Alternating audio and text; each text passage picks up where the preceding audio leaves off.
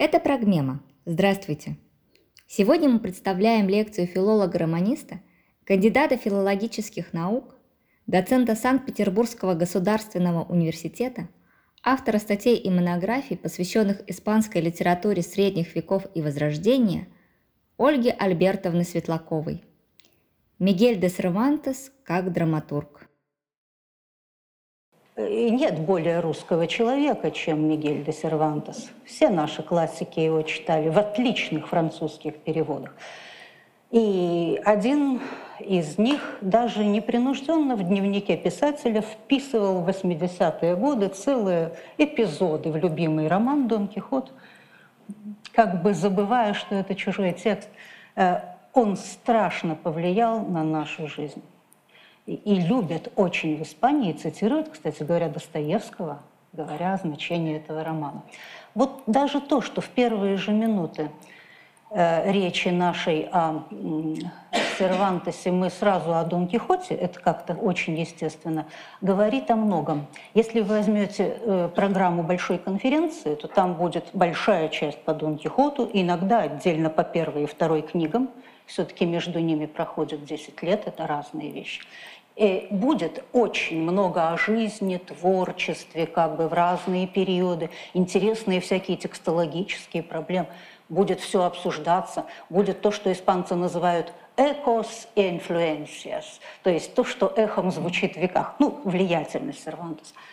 Драматургия будет оставлен, если будет, один маленький раздел в конце конференции, если получится. А о Сервантесе как о поэте почти никогда не говорят. Что может быть не очень справедливо? Меня всегда пленяет уравновешенность родов и жанров литературы в одном творчестве.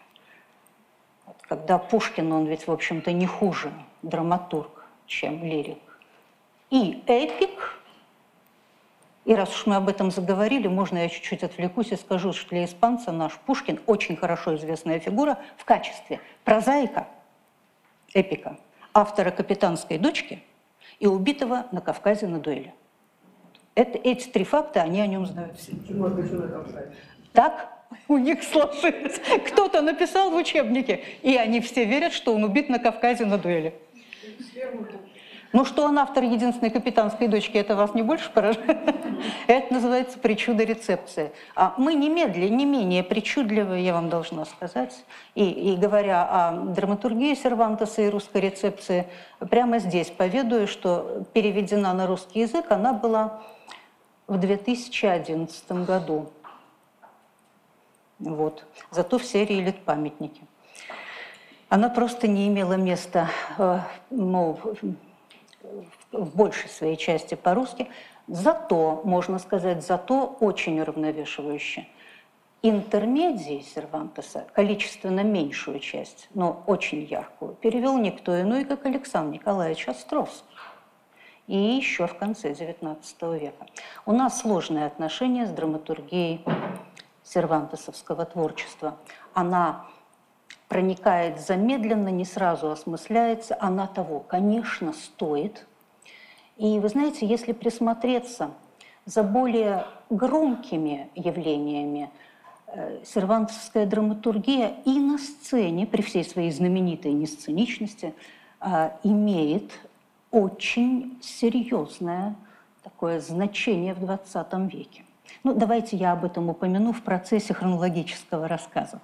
Э, некоторые, я увидела некоторые, оторопи испуг на лицах, когда я начала говорить о крещении Сервантеса. Конечно, если лектор начнет об ОВО и начнет по дням излагать биографию, мы не разойдемся и к весне. Нет, нет, просто сегодня 16 октября. Именно 16 октября была сделана запись о его крещении. И малыша нарекли Мигелем э, во имя святого Михаила у Дони Леоноры де Кортинос родился еще один сын. В семье Сервантесов появился ребенок. Они, конечно, не знали, что мы будем о нем говорить в 21 веке. А, и всем известная его судьба вместе с пленением и возвращением в Испанию и унизительной трудной службой короне, которую никто не оценил и которая не принесла денег. Тем не менее, вот это настойчивое подчеркивание, ну, в общем-то, обоснованное – нищеты Сервантеса, его унижений, его ранней смерти, ну что такое для современного человека 69 лет? Э, смерти ужасные от каких-то отеков, возможно, болезнь почек. Я сужу об этом потому, что он приписал болезнь почек Дон Кихоту. В этом что-то есть. Э, и э, он умирал медленно и очень сознательно последние год или два своей жизни, о которых, в сущности, сегодня мы и будем говорить. Сервантес, как драматург, подвел итоги своей, в том числе драматургической жизни, в последний год жизни, в последний, в 15 году. 1615 году. Он составил драматургический сборник, который объяснил театру его сущность, я уверена в этом. И при всей несценичности его комедий, хотя три интермедии ставятся регулярно, и интермедий э, подвел счеты, трудные, сложные счеты Сервантеса как личности с, театром, с театром как явлением. Поэтому Э, трудный, недавно переведенный, э, мало кем прочитанный, и сборник не очень сценичных комедий Сервантеса совершенно заслуживает того разговора, который мы будем вести. И этих разговоров очень много. Он умер в 16 году, а перед этим написал второй том Дон Кихота, сборник назидательных новелл и восемь комедий. Все то, что входит в собрание сочинений. Человек составил свое собрание сочинений э, вот в последний год жизни, практически. Ну и в связи с разговорами вы понимаете, что все э, абсолютно вот эти последние годы, начиная с 2005 и включая 2007 как не очень круглую, но все-таки годовщину со дня рождения, да, и особенно 15 год, год по появлению полного Дон Кихота второй книги, и 13 год э, для тех, кто занимается новеллой, ее историей в Западной Европе, и уж, конечно, 15 год у драматургов, это сплошные юбилейные конференции. Сказано о Сервантесе очень много и превосходного, изданы, слава богу, еще раз его труды. И мы, юбилей очень хорошая вещь, они заставляют организоваться, э, ощетиниться и поговорить о классике Э, с новыми силами и в новом составе. Это очень полезно. И сейчас мы вот как бы заканчиваем, да, в конце 16 года волну юбилейных говорений, мы к ней как бы молча присоединяемся, да, сегодня в этом зале. Это очень э, трогательно, для меня это очень приятно. Э, Сервантес не считался драматургом, даже при жизни.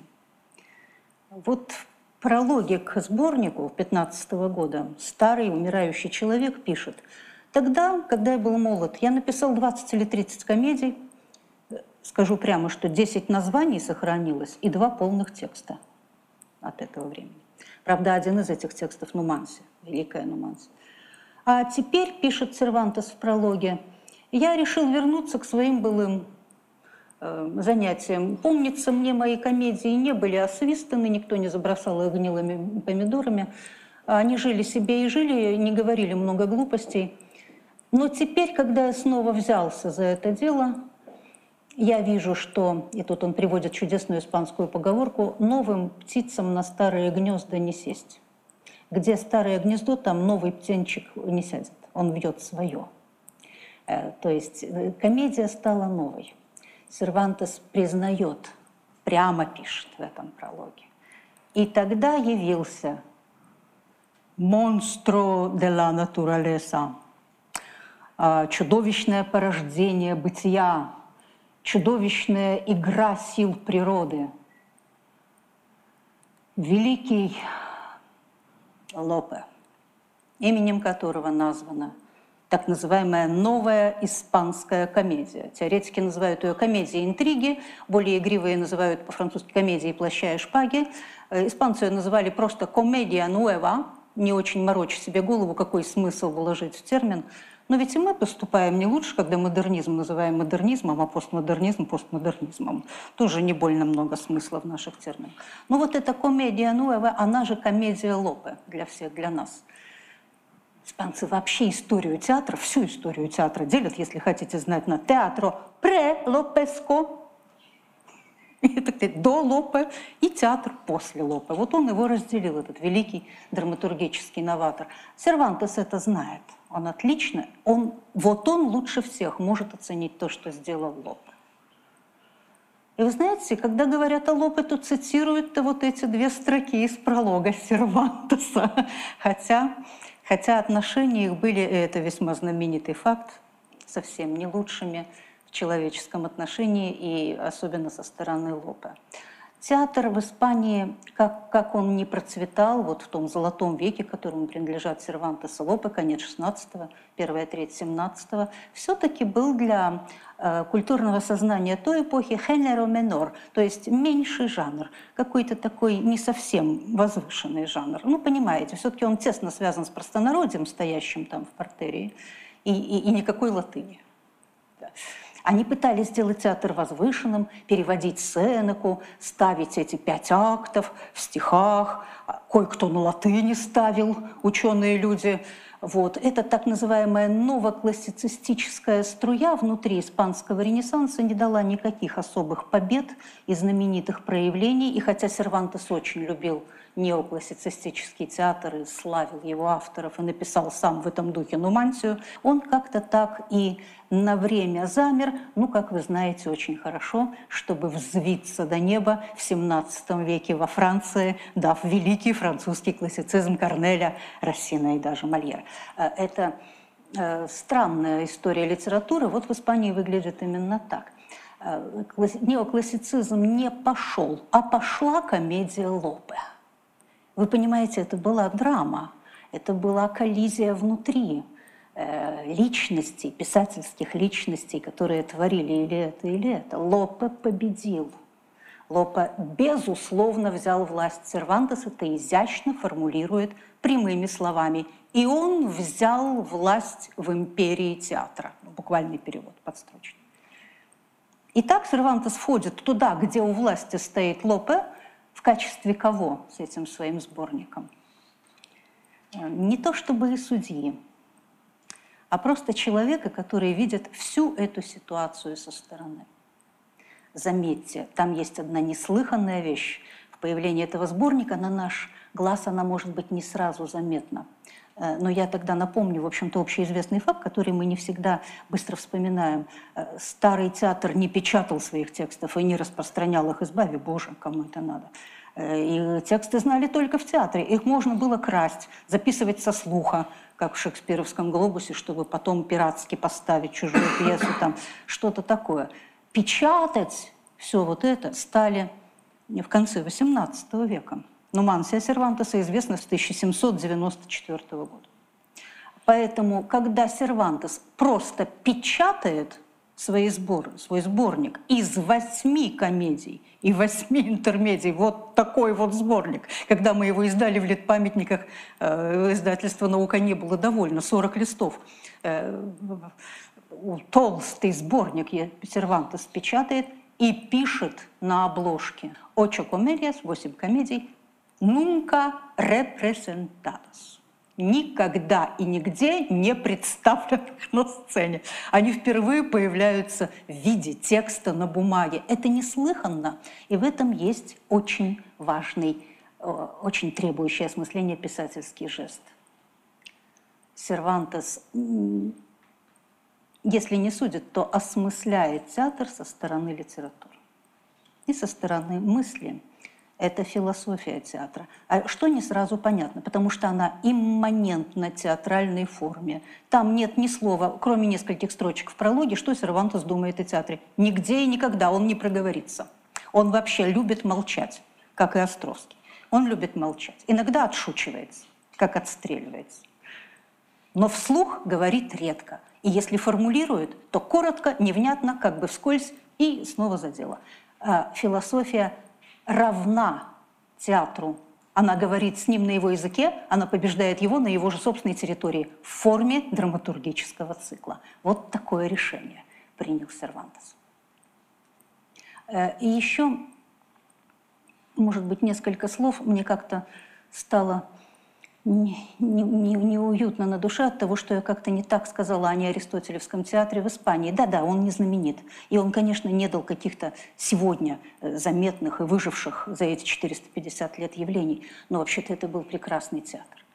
И если говорить о драматургии Сервантеса из-за такта, да, вот оттуда, где еще нет предсмертного сборника из восьми комедий, то ведь там была и не только потерянные там 30 пьес, не только оставшиеся 10 названий, не только два или почти два уцелевших текста, но абсолютно цельная, неоднократно поставленная, имевшая не очень громкий, но успех на сцене во время Сервантеса Нумансия. Нумансия – это город э, древнеиберийский, который все хотели взять римляне, да, да так и не смогли взять, потому что жители предпочли погибнуть. Сципион очень хотел взять Нумансию, дело было до нашей эры, там во втором веке. Он отвел воды реки, которая омывала город, чтобы лишить их воды. Он осадил этот город, они все погибли от голода, они убивали друг друга, чтобы не достаться римлянам.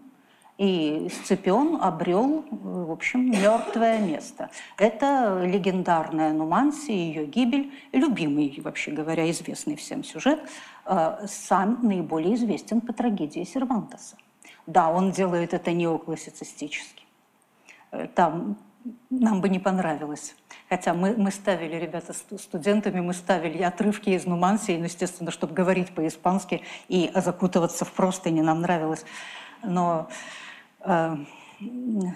вообще-то сегодняшний зритель бы не вытерпел. А, понимаете, 177 строк монолога произносит аллегорическая фигура, изображающая Кастилию. Здесь она держит замок, здесь она держит льва. Она стоит, не движется и произносит монолог. Длится он 10 минут. Отвечает ей такая же аллегорическая фигура реки Дуэро. И тоже 10 минут. Очень красиво. Текст Нумансии называют э, испанские исследователи репулидо. Вот такое слово, которое означает отполированное до блеска. Он действительно обработан, этот текст, там как алмазное ожерелье блестят все эти стихи, они красивые очень. Но она действительно и на современный взгляд не сценична, ну и, понимаете, Лоб-то она проиграла. Лоб привнес другую, совершенно другую комедию в театр, под которую было не усидеть, которая любой прачке за четыре моровиди войти в театр можно было за эти деньги. Это дневной заработок прачки или каменщика. Показывал ей прачки ее же, только ее лохмотья были из парчи, шелка, изумительно подобраны по оттенкам. Говорила эта прачка со сцены стихами, и не какими-нибудь, а Тирсу или Лопа, или даже Кальдерон. И танцевала, и пела, как богиня. Ну, и как вообще? и на том же языке, на котором говорит прачка. Они ломились, они убивали друг друга на входе. Пьеса не игралась, если не собиралось меньше 400 зрителей. Театр шел при дневном освещении, в так называемом коррале, Слово по происхождению означает загон для скота, неуважительно, но на самом деле это пространство в городе, ограниченное домами, и стена вот этого театра в древности так, собственно, называлась театру, и на ее фоне и играли прямо здесь, на уровне земли, при естественном освещении, люди перед теми, кто собрался в этом городе. Потом э, это стало там ложами, приобрело сложную структуру, э, подмостки были выше, приобрели вход, и там стоял контролер, и были те, кто следил за порядком, и, разумеется, женщины были отдельно в так называемых ложах, зарешеченных, сквозь решетку можно глядеть, а их не видно. Э, решетка и ложа называлась касуэла, кастрюля. Дам в кастрюлю, значит, мужчины здесь.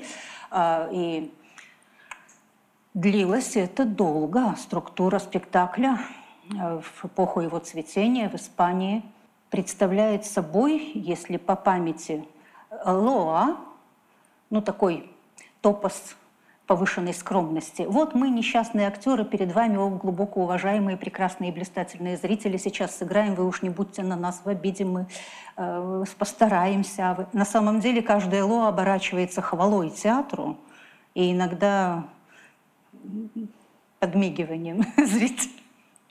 Потом идет музыкальное вступление, потом первое действие, потом интермедия, потом второе действие, потом интермедия. Вот этот слоистый ритм, наращиваясь, темп, ритм должен был быть бешеным, потому что большая часть зрителей стояла на ногах под палящим солнцем.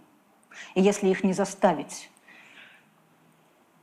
войти в дело с нами, да, если они не будут подтанцовывать, подпевать и кричать, то спектакль не пойдет. И бешеный его вот этот накал, это подъемная сила воображения, которая делалась, заметьте, без декорации и освещения, одними костюмами и стихами.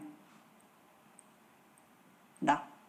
Э, требовала великолепной актерской игры, хорошего режиссерского решения, прекрасного ритма и единения с залом. Это было зрелище, я думаю, каждый бы из нас жизнь отдал, чтобы там побывать, но сейчас уже, к сожалению, погасшее. Даже сама сидячая поза зрителя, она уже очень многое меняет, как вы понимаете. Кстати, сарабанду запрещали, по-моему, семь раз, там даже грозили ссылать за сарабанду на галеры, сарабанду танцевали все равно. Очень эротический танец, очень нравился зрителю. Э, этот спектакль, который возглавил Лопе, который победил неоаристотелизм, Сервантесу не нравился. «Миль диспаратес» – тысяча глупостей говорится там. И точно, глупостей говорилось достаточно, но как? Структура театрального спектакля и кораля, она может быть легко показана. Но сейчас это замедлит наш разговор о Сервантесе. Я думаю, вы легко представляете себе э, театр, в котором хорошо шла пьеса Лопе. Он привлекал сразу все слои общества. Они просто были структурно разнесены по театру. В креслах, которые были очень близко к сцене или сразу над ней, апосентус так называемые, сидели Э, благородные господа, э, хорошие, э, так сказать, обеспеченные семьи снимали где-то на уровне вот второго этажа, ну, как бы, да, такие ложи. Кто попроще сидел, а, а кто совсем попроще стоял. Их называли мушкетеры, москетерус, за то, что они топали ногами и могли расстрелять вообще любую пьесу, если захотят, освистать ее. И, и это была, вообще говоря, структура, это была модель испанского общества. Почему всех тянуло в театр? По этой самой причине. Он был точкой пересечения всех линий жизни. Он был политическим клубом. Он был местом, где можно спорить о богословии. Он был местом, где молодежь училась чему-то, что она никогда и нигде бы не услышала. Куда можно было прийти, причем со своей семьей, совершенно легально, с маменькой – и слушать стихи Кальдерона с горящими ушами и щеками о женщине, которая, переодевшись мужчиной, уходит в горы на поиски своего жениха. А кое-кто из этих девушек уходил потом к актерам в корале. Это было, конечно, скандально, но и так случалось. А корале, то есть вот этот театр, он был местом, которое, увы, сейчас театр не занимает, конечно, в нашей жизни, которое не смогло, между прочим, занять телевидение которая не занимает даже интернет, потому что интернет бестелесен, а театр был телесен, высоко телесен. Актриса-то на сцене вон как танцевала. И грудь видно, и ножку видно. И больше нигде и никогда не видно, так, чтобы публично со стихами и музыкой. Это было совершенно особое место жизни, без него нельзя было жить. Откуда нам известно, что отдавали четыре моровиди? Их отдавали – это сохранилось в финансовых документах. И цветение театральной жизни входило в испанскую, испанское общество так, что, ну, например, был создан при короне совет консехо, который регулировал театральную жизнь. Большие театральные труппы, компаниес – Э, легализовались и имели там своих представителей, знаменитых. Тексты проверялись как бы, э, при всей их многочисленности. Но мы понимаем, что этот театр никогда и никем не содержался, он зарабатывал свои деньги сам, а поэтому надо было писать комедии быстро, много, разные, по одному и тому же лекалу, но все разное, и э, ставить немедленно, и чтобы они шли с колес. А, а если одно и то же, то надо возить по городам и весям. Это была исключительно подвижная, динамичная, такая, просто пылающая изнутри себя система. Испанский театр Золотого века. Сервантес долгое время это не одобрял, но вот как не одобряли, скажем, интеллектуалы наших дней, появившиеся там витрины с видеокассетами. Чего там только не было. Нет, конечно, были вещи хорошие и классические, но что стоит рядом? Это страшно. Вот это сложное отношение к абсолютно новому, ворвавшемуся в жизнь, отчасти бесстыжему, но бесконечно привлекательному, прошло во время жизни Сервантеса. Кстати, молодой Шекспир, уверены исследователи, тоже мог видеть э, совершенно средневековое моралите, поставленное в каком-нибудь ближайшем городке. Это вот столкновение старого театра и нового театра, оно Сервантесом долго осмыслялось, осмыслялось всю жизнь. Но чтобы договориться о неоклассицистической паре, мало нам известной паре драматургии Сервантеса, от которой остались, вот повторяю, два текста и десять названий, а было, наверное, 30 написанных и потерянных комедий, я скажу, что жизнь Нумансии в каком-то смысле даже блистательна, хотя идет по узкому коридору XX века. Ну вот очень знаменитые факты, в 1937 представляете себе, в осажденном Мадриде, Рафаэль Альберти, впоследствии всю жизнь живший в эмиграции, левый, как я не знаю кто, просто коммунист в то время, ставит Нумансию по-настоящему осажденном городе. Вот как она звучала в Мадриде 37-го, представьте. Ну, страшно знаменитый факт из истории театра, прокомментированный во всех измерениях. Но вот и что еще интереснее, это то, что при Франко в 1942 еще ничего не остыло, гремит Вторая мировая, в Мадриде вновь ставят Нумансию. И она имеет шумный успех при живом генерале Франко, который это. Ее ставят и в 66-м, это был Мигель Нарус, очень хороший испанский режиссер, великий, можно сказать, режиссер. И опять же, генерал Франко жив и может это видеть по телевизору. И они это ставят. И там множество отваги, тонкостей, ну и не без изопового языка. Все это есть в интернете и можно видеть. Конечно, не полную запись постановки фотографии 66 -го года ставят и сегодня. Но Мансию ставят не только студенческие театры. Э, это своего рода такая проверка на ритуал.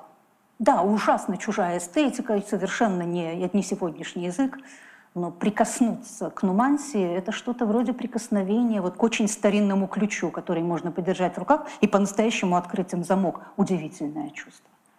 Э, связь э, совершенно разных эстетических времен. Нумансия жива, я хочу подчеркнуть, единственная оставшаяся от так называемого первого этапа драматургии Сервантеса. Потому что второй умещается в два года, в 15 и 16 и кончается смертью.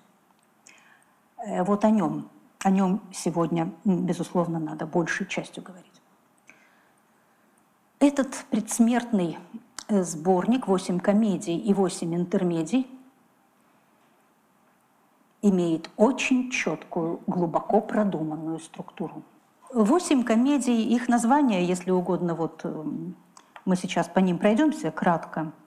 Я буду говорить, конечно, так, как положено э, теперь, когда имеется русский перевод, так как э, какое решение приняли русские переводчики. Я бы сказала блистательный испанец, но удалой испанец тоже хорошо, э, замечательно. Обитель ревности, Каса де лос или Орденский лес, алжирские темницы, они же алжирские каторги, они же каторги Алжира. Э, очень трудно перевести Руфьян Личосом. Это негодяй, обретший блаженство, или блаженный плут, или благочестивый мошенник, э, что-то в этом духе. Э, русский переводчик говорит благочестивый плут.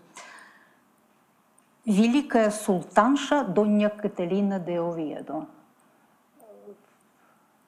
И вот это единственная комедия Сервантеса, которую поставили совершенно современно в 1996 -м. Она имела мировой успех. По причине, которую я объясню. Исключительно красивый испанский спектакль. Э, «Лабиринт любви», «Ла Энтретенида» – очень трудный перевод. Э, русский переводчик перевел не «забава», а «путаница». Забавная комедия «Ла Энтретенида». И великий Педро де Урдемалас. Великий Педро де Урдемалас. Между ними Э, Сервантес настаивает, что они спаяны, что это системно, потому что там на обложке его издания так прямо и написано 8 комедий и 8 их интермедий, сус, интермесис. Должны чередоваться в том порядке, в каком идут комедии, мы должны соотнести с ними порядок интермедий. Идут очень знаменитые интермедии Сервантеса. А у нас они тоже знаменитые. Они входят в собрание сочинений Островского, как его переводы. И это действительно чудесные тексты. Кроме того, две-три из них постоянно ставятся. Канон сценический Сервантеса, знаете какой? Это прежде всего Нумансия, она ставилась больше всего. Во-вторых, это э, как бы постановки Дон Кихота разных эпизодов из Дон Кихота или каких-то спектаклей в целом, как себе это режиссер видит по Дон Кихоту. А третье – это интермедия, иногда две-три, иногда одна, и чаще всего театр чудес. Так что у Сервантеса составился его собственный э, сценический канон. Он не так уж не сценичен, он, в общем-то, ставится. Интермедии можно поставить. Они действительно могут быть, они, они находят себя на сцене. Они, более того, они живые, изящные, драматургически щеголеватые. Это прекрасные произведения для сцены. Эм, вот потому что Сервант смог, наверное, и то, и другое. Но это тайна таланта. Почему Бернард Шоу написал пять романов, везде их предлагал, и никто их никогда не напечатал? И Чехов, его обожаемый Чехов, тоже никогда не написал роман, а говорят, хотел. Почему мы знаем Льва Толстого вот не как поэта? Фактически-то он стихи писал? Писал. Ну, не знаем, как поэт. А вот Сервантес не драматург. Вот, он автор Дон Кихота. Наверное, есть какое-то такое предпочтение каким-то родом литературы, каких-то личностей. Тайна это, не буду я о ней рассуждать. Факт тот, что да, лишь немногое в этом огромном сборнике можно поставить на сцене. А важнее системность важнее системность. Ну, интермедии, переведенные Сервантесом, тоже расположены в хорошо продуманном, э, простите, Островским э, порядке. Там первое – это судья по бракоразводным делам, короткая и исключительно жизнеподобная сценка разводящихся супругов. Вот ее бы я ставила, причем в зале суда. Абсолютно актуально. Руфьян Вьюдо, любит Сервантес слово руфьян, которое означает плут, мошенник, негодяй, э, но при этом, вы знаете, с каким-то оттенком восхищения. Такой Остап Бендер. То есть нет, мы к нему не присоединяемся, особенно на деле, но не без удовольствия следим за его проделками. Он почти всегда остроумен, э, очень много может. Он такой доблестный. Руфьян. И э, он очень изворотлив и умен. Руфьян очень близок по значению к слову «пикаро», может быть, чуть-чуть хуже. Пикаро или по-французски мы его знаем как «фигаро», это то же самое. Э, это вот именно плут, причем плут, освоенный в литературе. Плут очень такой традиционный русский перевод, плут, э, традиционная для литературы Испании XVI века фигура и социологически, но особенно познавательна. Это человек, лишенный связей. Это человек с его страшной свободой. Он никого не любит, не имеет родины, э, короля, которому можно служить, и, может быть, даже родного языка. Он абсолютно от всего, сегодня мы говорим, отморожен. Если к чему-то подходит слово «отморозок», то это к пикара XVI века. Бесчувственная свобода ото всего вы представляете, как нужна литературе такая вещь? Он э, позволяет ей, как вот эта камера, видеть холодным, страшным, черным, бесчувственным глазом то, чего не видит никто другой. Такой золотой осел. Он был очень нужен э, будущему роману, в том числе. Сервантес его высоко оценил. Пикара у него много.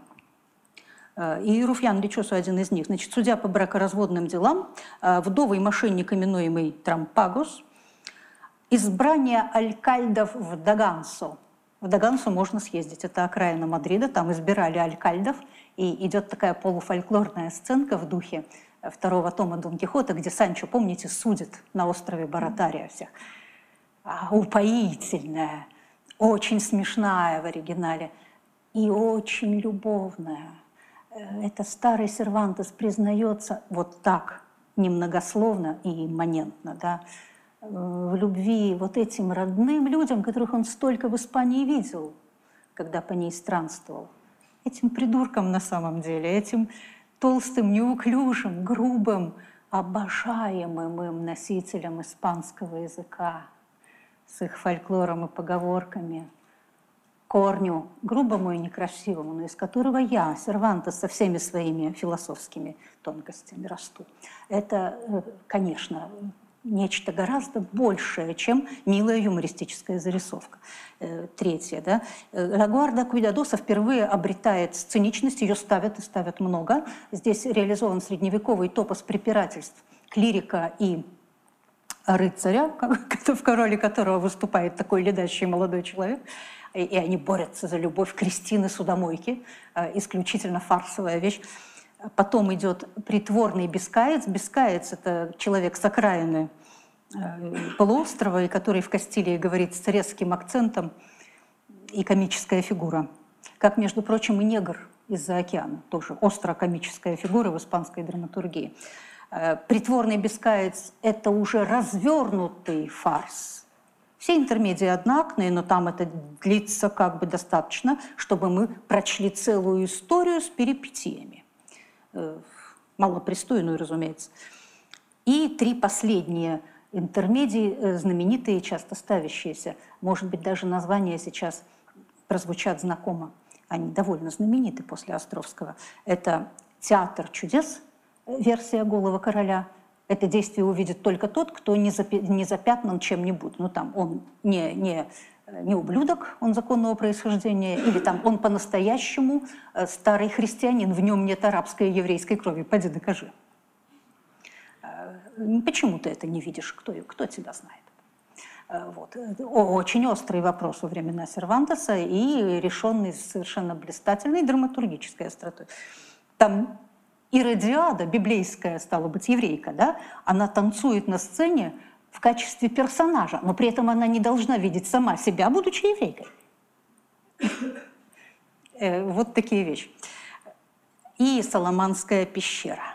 Ну, это самая знаменитая интермедия и самая теоретическая при всей ее великолепной, совершенно юмористической э, ее блеске. Она сделана как самая смешная, остроумная интермедия но при этом в ней прочитывается самое настоящее теоретико-литературное задание. Вот что умел делать Сервантес. С его действительно склонностью не то чтобы к умственности и рассуждениям, нет, не к рассуждениям, этого он не делал, но к, те, к теория, к созерцанию по-гречески. Он любил видеть сквозь. Он не был согласен на меньшее. Понимать или никак. И вот только тогда он высказывался.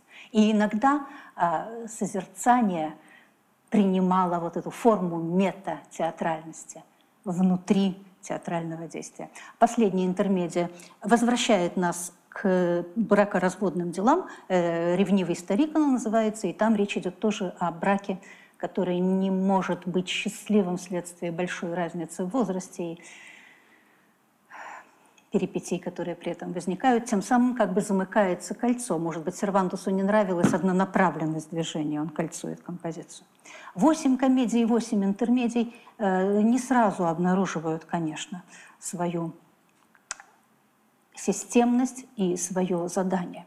Хотя то, что они представляют собой трудную и не сразу прозреваемую, но очень ясную структуру, отмечалось довольно давно ну, вот был такой замечательный сервантист Хоакин Касальдоро, и он довольно давно, еще в 60-е годы, говорил, что комедии делятся ровно на две группы по четыре пьесы. Первая – героико-поэтическая, а вторая – социально-бытовая с комизмом бурлеского типа. А другие замечали, что в каждой из групп, особенно это все процвело, когда был в моде структурализм, помните, а, где-то в 70-е, 80-е. И тогда заметили, например, что правильно чередуются место действия в деревне и в городе. Тема брака и тема проституции. И все это есть. Действительно, это можно показать. Открытые и закрытые пространства, например, э, ритмы э, на всех уровнях прочитываются – в этом драматургическом цикле. Но, как мне кажется, можно прочесть и мегаритм, который вписывается только сразу во весь драматургический цикл. Значит, надо сделать вот так. Что представляет собой в качестве драматургии, тематики, так сказать, и проблематики, первая пьеса цикла. будем говорить вместе с переводчиком, удало испанец. Но в слово «гаярдо» может, можно вложить также безудержность, блеск, героизм и изящество. Ну, удалой, хороший, конечно, перевод. Кирилл Сергеевич Карканосенко прекрасный перевод. Она абсолютно документальна, как бывает документален испанский романсы. Он долгое время, в 15 веке, например, играл роль просто газеты и телевидения. Если где-то происходило событие, потом о нем народ узнавал из романсеро.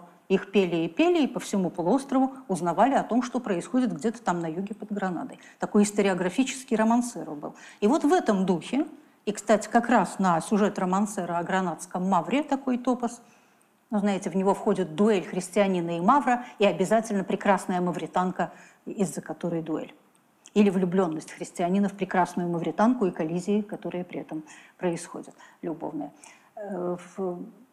Мавританской теме, должна сказать, очень много восхищения и костильцев перед этой южной и наверческой частью их полуострова. Искреннего восхищения. Не то чтобы зависти, до этого они никогда не падали, но, вы знаете, такого задумчивого созерцания – их утонченности, их посуды, их нижнего белья, их исключительных манер, их правильного образа жизни с садом, в который открыта комната – с их водоемами, в которых отражаются сады, с их клумбами, на которых цветами высажены суры из Корана, и они же повторяются в коврах, которые прямо примыкают к клумбам. И мерный ритм колонн переходит в мерный ритм апельсиновых деревьев. Вот если будете в Испании, побывайте в Гранаде, а там на таком холме, где есть парковый комплекс Альгамбра, ну, о нем Вашингтон Ирвинг еще писал, да. Вот вы увидите там все своими глазами. Да, э, эту утонченность можно презирать. Мы где и, в общем, вообще христиане, что с них? Но ведь хочется, синтеза-то, это нет, хочется не мягкого и не жирного, хочется красоты, изящества.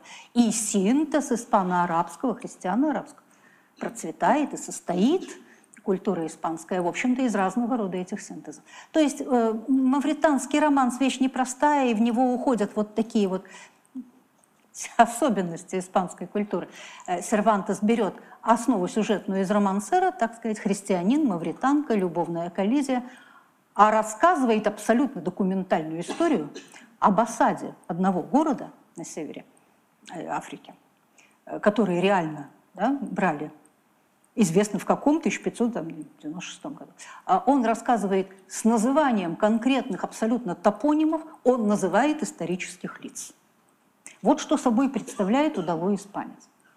Бердадес, вот эти вот подлинные имена и названия, ложатся как основа под поэтическое обобщение. Такая структура.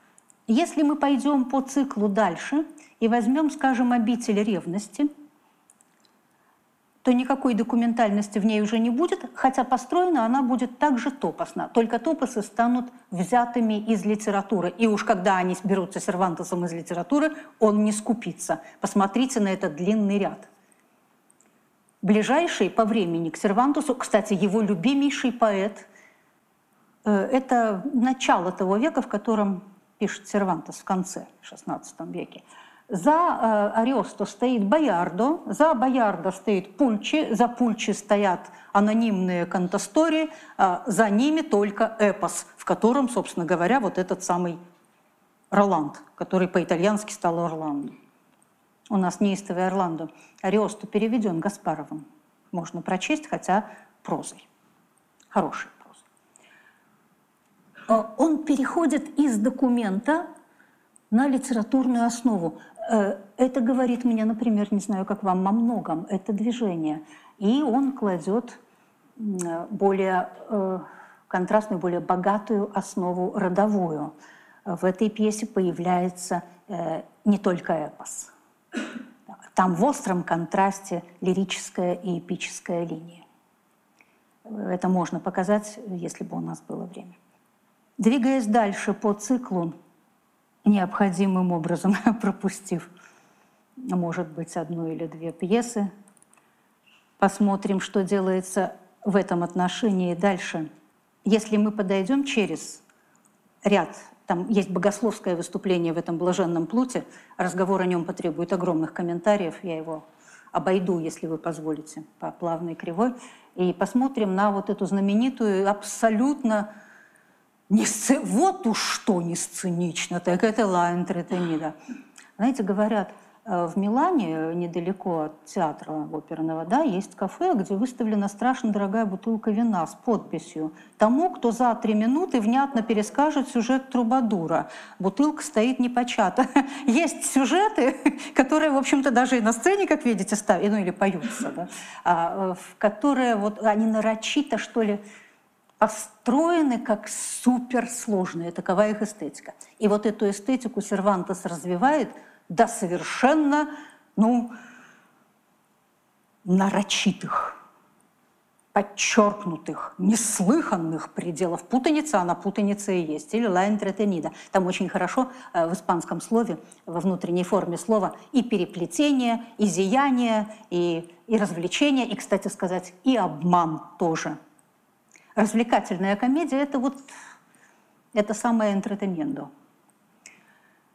Там бытовой мадридский фон. И вот смотрите, уже не то, что эпизма, там, документальности, гранатского мавра или какой-нибудь лирик. Нет, нет, нет. Бессмысленный, рассыпанный, как вещи по полу в неприбранной комнате, такой бытовой, хорошо очень названный, все по именам, мадридский бытовой фон. А происходит что?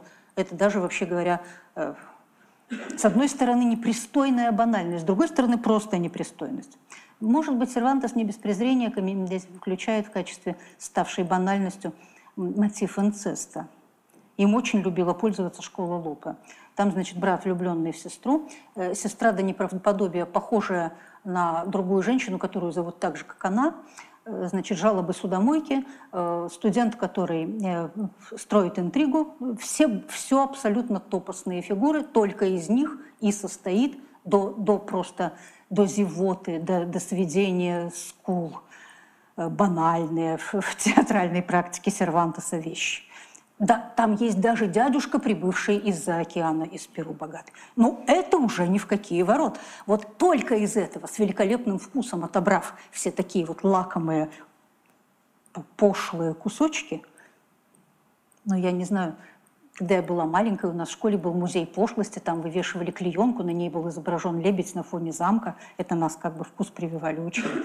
Такой вот Сервантес создает такой, понимаете, антитеатр создает. Это острейшая пародия на школу Лопе. Да? Э, все, кто это, кто это исследует, пишут в один голос. Причем у некоторых достает я уж не знаю чего, э, считать, что Сервантес вторичен по отношению к Лопе. Да, вторичен так, как вторично злая пародия по отношению к оригиналу. Путаница доводит нас до, до уровня не материала, а приема. Путаница освобождается от материала вследствие его легченности, банальности, незначимости и ничтожности. А, она становится чистым кви про кво. А, э, благоволите принять во внимание цитату из одного из тех французов, которые лучше всех писали о драматургии Сервантеса. Я отчасти из-за путаницы, отчасти из-за имени Жана Канваджо а, привела эту цитату. Так как вот он сказал, простите в моем подстрочнике, Вот так оно и есть на самом деле, я в этом глубоко уверена. Итак, мы, пробираясь через цикл восьми комедий, доходим до освобождения от как бы настоящего, отраженного в театре, от жизни, от факта, истории, эпоса, потом от лирики, потом от приема, и мы обнаруживаем вот чистую топосность Ла Энтретенида. То есть это момент, я бы сказала, катастрофы. Так сказать, тезис, антитезис, Путаница – это катастрофа. Ее нельзя поставить на сцене, в ней нет смысла. Зачем она? Непонятно. Чума. И мы выходим из катастрофы к синтезу. А, а о нем, если вы позволите, чуть-чуть подробнее. Эта пьеса как раз начинает э, прямое высказывание после имманентного развенчивания, расчищения территории да, и показа, как можно подняться к говорению о театре, Сервантес, собственно, начинает говорить о театре. Что такое Педро де Ордемалес, эти два слова?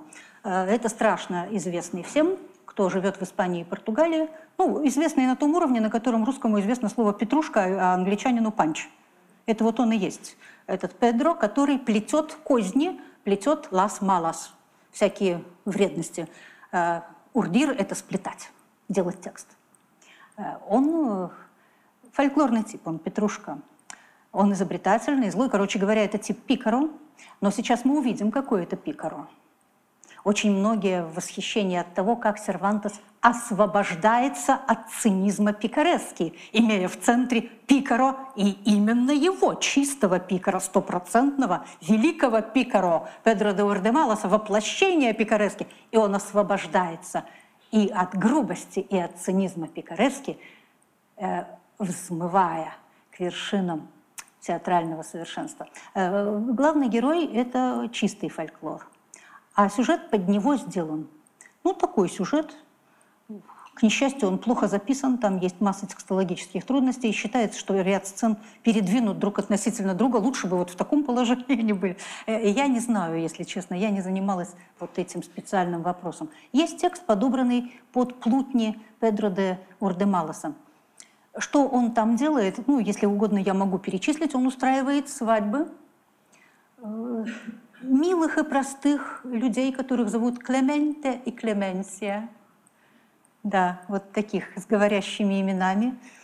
Добрых, э, простодушных, хороших людей, которым кое-что там мешает пожениться, ну, там, возражает один человек, имеющий власть, так э, Педро вот щелчком вообще пальцев устраняет препятствия, они счастливо женаты. Потом э, Сервантес включает, между прочим, исключительно острый, модный и высоковольтный мотив в театре, в том числе XVI века, о душах чистилища. Он начинает звучать прямо в удалом испанце, и он вообще почти везде в литературе присутствует. Да, конечно, еще Данте предложил чистилище, и потом оно канонизировалось, да? но вот до, до 16 века, до конца 17 даже века католики с огромным пристрастием, вниманием и тревогой обсуждали между собой судьбы тех душ, которые попадают в чистилище, вот между здесь. Да. Нельзя ли им помочь? Молебны о душах чистилищ, личные молитвы, э, милостыня – за молебен на душе чистилища. Э, что можно сделать? И там Педро де Ордемалос, нуждаясь в деньгах не для себя, а для одной прекрасной будущей актрисы, параллели с лесом Островского просто прут из всех щелей, когда об этом рассказываешь. Да, это ровно Педро де Ордемалос, если прочесть. Лес правильно. Вы помните, как несчастливцев у купца Восьмибратова это у русского-то кулака тысячу рублей выманивает. Это истинное чудо. Это, на него способен только театр. И вот Педро, да, он здесь выманивает у одной дуры, богатой вдовы, которая считает, что деньги могут помочь там в чистилище тоже. Она так уверена во власти денег, что полагает, что они и в чистилище в ходу. Она отдает их на кого-то, кто ей дорог был даже недорог, там у нее свои расчеты. Педро эти деньги, которые он передает некой Белике. В это время она считается цыганочкой. Третий сюжет как раз о цыганах. Ой, огромный в испанской и не только испанской литературе сюжет о том, как цыган близок к природе. Да, и вот табор цыганский – это вообще-то воплощение, особенно в романтизме, в потом такой как бы слитости благой с природной жизнью, ну, и много раз развенчанной в этом качестве идиллически. Здесь цыгане нужны Сервантесу, чтобы поставить вопрос о соотношении, которое в Ренессансе Испании называлось «дель арте» – искусство и «натуралеса» где природа, а где искусство, как они взаимодействуют, вопрос и о мимесисе, и, и об, об их границе, об эмпирическом и эстетическом, обсужденный многократно и блистательно. Сервантес ставит еще раз, и у него на стороне натуралеса первоначальная вот эта прелестная, красивая девушка, которая прекрасно, прекрасно танцует и поет вдобавок, и очень чистолюбива. Зовется она Белика, и ей Педро предсказывает – прекрасную судьбу. Белика очень сложная фигура. Э, те мои студентки, с которыми мы читали пьесу, ее не одобрили. Напористая, чистолюбивая. И действительно, там есть одна неприятная реплика, когда уже становится ясно, что ее судьба свершилась. Кстати, она оказывается племянницей королевы, всего-навсего, с тайной рождения. Ну, понятно, да? Сервантес не очень церемонится с театральным материалом. Как вы привыкли, так вам и будет. Тайна рождения, племянница королевы. А она говорит своей подруге в ответ на ее просьбу, подай э, мемориал, меморандум, я его рассмотрю в общем порядке. Вот, э, может быть, это убийственная реплика, но вообще-то им не нравится сам тип. Очень красивый, очень энергичный. В ней, вы знаете, вот это пламя чистолюбия бушует, как в стартующей ракете. Она высокомерна. Да, и, может быть, отталкивает именно по принципу подобия таких же ее как бы, да, э, в нашем веке э, подобий. Она странная. Нам важно – что эта пара Белика и Педро де Урдемалос, он притворяется цыганом, зная, что он не цыган, а она думает, что она цыганка, но та и рождение выводит ее прямо к королевскому двору. Оба совершают свою судьбу. Вот тот же Хакинг Сальдуэра, замечательный автор, так прямо и сказал. «Благая пикареска чистой воды». Царственная цыганочка выходит наверх общества, одновременно совершает свою судьбу и становится тем, чем ей должно быть. Педро ей так и говорит, ты совершила свою судьбу, ты стала должным. Локе дебью. А я а я стал актером. И он признается, что никакой он ни цыган, ни Педро, ни Петрушка, ни, ни душа чистилища, ни пастух. Все эти роли он играет постепенно по сцене. А он Николас де лос Риос. А это очень знаменитый и всем известный в Испании абсолютно живехонький, вообще говоря, человек. Он умер только а, в 98-м, по-моему, году. Э, то есть для Сервантеса это человек, которого он знал всю жизнь, который недавно умер. Это прямая метатеатральность. Я уж не говорю о том, что Педро де Урдемалос там в этой пьесе ставит театр внутри театра, цыганочки танцуют, и он при этом говорит такие, такие многозначительные реплики, которые очень хочется перевести на язык эстетического трактата, от чего я, конечно, сейчас воздержусь. Э, я это сделала в одной статье, ну вот и хватит, э, один раз будет с, с нас. Скажу только что в «Педро де Урдемалас» последней пьесе драматургического цикла даны вот с этим мощным завершением, вот таким аккордом, вот с таким выводом. Все, ну не все буквально, их слишком много, но большая часть крупных типов жанровых разновидностей комедии, которую э, приняла школа Лоб почти все, если их хорошенько посчитать, Тирантес как драматург и его цикл сейчас все больше э, внимания привлекают исследователей испанистов и в Испании тоже, а и считают. считают. Если их посчитать, то там почти все ходкие э, топосы. Как ходульные, так и просто ходкие. Все, которые более или менее работают.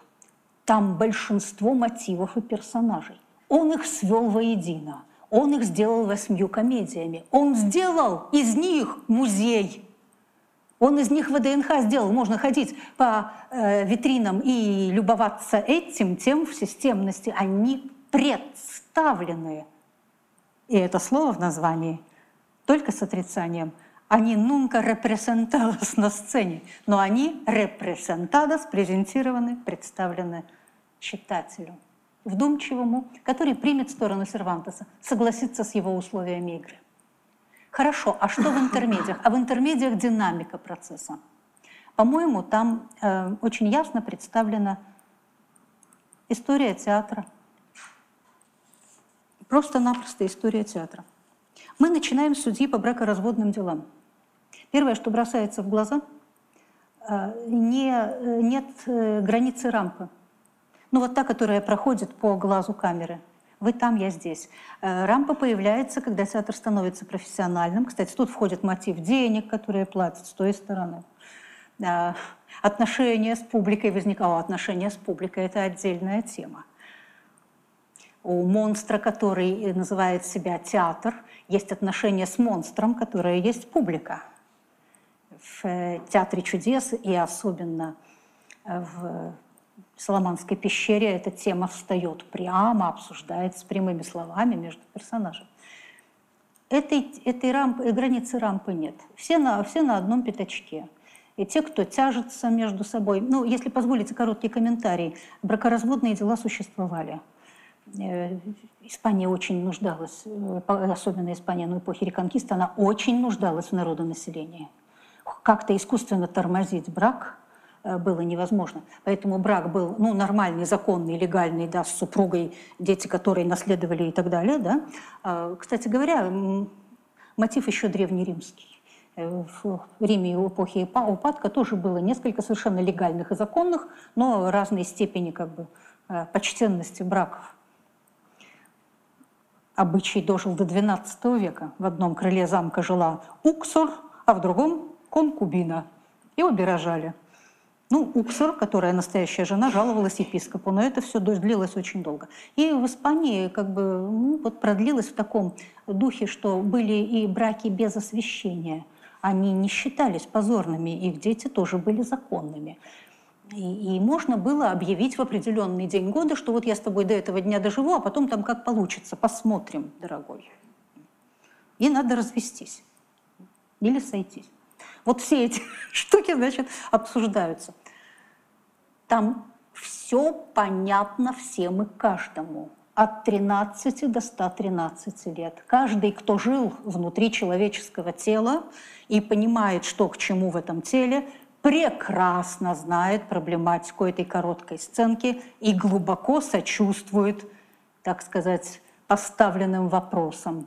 Хорошо ли, когда муж очень стар, и ты за ним ходишь? А он, раз уж он взял тебя в жены, и вы столько прожили, наверное, надеется, что ты ему поможешь в его беспомощности. Да он воняет, он старик. Понимаете? Это, это на каждом шагу. Это общепонятно. Э, э, это везде, всегда, это в любой культуре. И у нас есть вот такая физиологически всем универсальная понятность проблематики, телесность глубокая, грубая, грубая и отсутствие зрителей, и, потому что все друг другу зрители, и все перед всеми играют сценки. И даже судья, актер, а не зритель. Что перед нами? Маленькая модель карнавала до распадения на э, рампу, на театр зрителей. Во второй э, «Вдовый мошенник» мы сильно усложняем театр. Проходит рампа, появляется стих, появляются типы – возникает при, при сохранении страшной грубости вообще-то сюжета, ну, ссора двух проституток вообще-то в центре. А, вот возникает первый раз ситуация, которая в, в комедиях так долго ожидалась, да, до, до самой путаницы. Здесь она возникает сразу, и она обсуждается. Есть прием и есть жизнь. По поводу жизни есть приемы, на что обращать внимание. Там появляются такие персонажи, как, скажем, эскароман. Это название танца. Вот входит персонаж, он зовется эскароман. Это человек или это танец? Это и то, и другое. И мы должны обращать внимание, как нас учит Сервантес, не на грубость жизни, а на те приемы, которые в ней при этом возникают. Еще один персонаж все время интересуется одним фехтовальным приемом. Он просто как маньяк все время о нем говорит. Он интересуется приемом, и мы должны интересоваться приемом, а не материалом. Вот как бы такой вывод. А, в Лагуарда Квидадоса «Бдительный страж» возникает первый раз фольклорный топос. Мы дошли до существования конкретного испанского народа, его фольклора, его топосов, его типов. Вот перед нами один клирик, другой, так сказать, э, псевдорыцарь. И, и они страждут из-за судомойки, которая подает реплики совершенно непередаваемые реплики Кристина, которую всегда зовут Кристина, судомойку. Э, короче говоря, все типичны, все топосны, все из фольклора. И это театрально уже, как бы наоборот, поставлено на почву национально-фольклорного. И так мы движемся через Бескаину Финхиду, развернуто в пьесу, обсуждаются вопросы театральной практики, упоминается Лопе де Вега, то есть дело-то разрастается, раз... и все к нам ближе и ближе движется. Мы доходим, мы движемся к двум вершинным интермедиям цикла. Ретавло де Маравильяс, театр чудес. Вот этот самый, который поставлен на топосе ну, как бы голова короля. Э, некто Чринус и некто Чамфая, кстати, оба означают обманщики в испанском, да, они ставят не, некую театральную пьесу, чтобы пришла публика и дала им денег. Они воплощают театр. Они обсуждают все театральные вопросы. Мы присутствуем на их как бы совещаниях режиссерско-актерских. Мы знаем все их маленькие обманы изнутри. А, мы и публика, мы и внутри них, и еще мы над ними. Здесь возникает голос, близкий к авторской инстанции. Вот не судят, но видят. И мы вместе с ним. Мы видим и наблюдаем, как это делается. Вот они сговорились поставить. Что поставим? Ну, ничего не поставим. Мы скажем, что они не видят того, что мы ставим. А, и никто, и никто не возразит, и все будут молчать, я тебя уверяю. Больше того, им понравится. И точно, им нравится. Потому что здесь Сервантес разворачивает, ну, собственно, метафору того, что происходит в театре. Вот смотрите, обманщики на сцене, самоуверенные, очень артистичные, договорились с публикой, с э, градоначальником Алькальдом местечко, он привел там дочку, жену. Все привели друг друга, все сели, всем объявили. Тихо, не, не, не гласно, но все друг другу сказали, что никто не увидит, если он не старый христианин и нечестный сын своих честных родителей. Поэтому все готовы. Они уже готовы. Ну, как мы уже заплатили, уже пришли, уже поправили бусы, уже положили номерок в карман, уже гасят свет. Мы готовы. Пройдены некие ритуалы, мы сидим сцена пуста. Выходит Шамфалья и начинает тихо комментировать. Но вы же видите, как рушатся водопады. «Ай!» — говорит дочка Алькальда, «я сейчас замочу юбку». Она изо всех сил играет. И оказывается вот что, вот что нас Сервантес-то научает.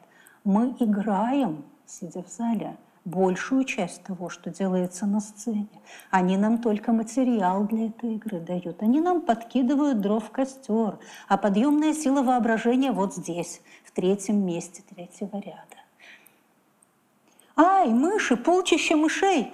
А, ужас, ужас, смотри, Марьяна, она пробежала по моей юбке, обморок. Настоящий. Хорошо было актерам в испанском театре Золотого века играть. Какая у них была публика, с каким развитым воображением. Да, она была очень податлива. Это ведь и на самом деле происходило в театре Лопа. Там не было никаких, знаете, как у нас Маринки, а, когда еще пел Никитин «Летучего голландца», вот этих колышащихся полотняных волн, подсвеченных и поддуваемых. Нет, нет. Там был просто актер, который выходил без декораций, без освещения, и начинал цитировать, ну, то есть играть роль. Он говорил стихи Лопы, которые описывали морскую, дали подплывающие корабли. Я вас уверяю, они видели дали корабли. Они просто их видели. Ну вот, глубоко уважаемый Видес Юргенович, вы слышите, что я процитировала ваш пример. Я надеюсь, вы меня простите за мою хлестаковщину, если это, не дай бог, дойдет до ваших глаз и ушей. Я хочу сказать, что мы вам всем желаем здоровья, что по вашим книгам мы учимся, и что мы вас читаем и почитаем. Видес Юргенович Селюнас, московский профессор, из которого я притырила эту цитату. Он прекрасно написал книжку под названием «Испанский театр Золотого века». Э, и надо, чтобы каждый понимал, где копия, а где оригинал. Но вот возвращаясь к тем нашим местам, где сидят Алькаль, Трихидор, их дочки, их жены, и, и видят полчища мышей и радиаду, танцующую с этим самым курьером, и который не должен ее видеть, а она не должна видеть сама себя. Он танцует один по сцене, и все видят Иродиаду подъемной силой своего воображения. Э, все интермедии кончаются пляской. А, как всем известно, театр чудес кончается дракой, что одно и то же и криками, победными криками «Да здравствует Черинос и Чамфайя!» Это победный крик родившегося театра и бесстрастный, вообще говоря, бесстрастный, при всей живости этой великолепной интермедии, спокойный, как на хорошей академической лекции, холодный, подробный и без пропусков, разбор всех тех моментов, из чего складывается монстро, называемый театро. Этому грецизму придан смысл, структура, тело. Его показали. Театр показали в театре. И он узнал, хорошо ли это, когда тебя показывают в театре. Но узнал, как мне кажется, вот сейчас, к началу 21 века. А все остальные времена между концом эпохи Просвещения, когда издали, наконец, в Испании драмы театра э, Сервантеса и теми двумя веками, что прошли, их разве что оттесняли или сожалели, вот так, как сожалел в 1905 юбилейном году великий испанский филолог Дон Марселино Менендес и Пелайо. Его именем названы совершенно заслуженно библиотеки, площади, улицы – в своей юбилейной речи он высказался вот так. Кто такая доцент Светлакова, чтобы возражать Дону Марселину Менендесу и Пилаю, я не знаю. Но у меня есть все-таки чувство, что человеком театра Сервантес был, только с другой стороны –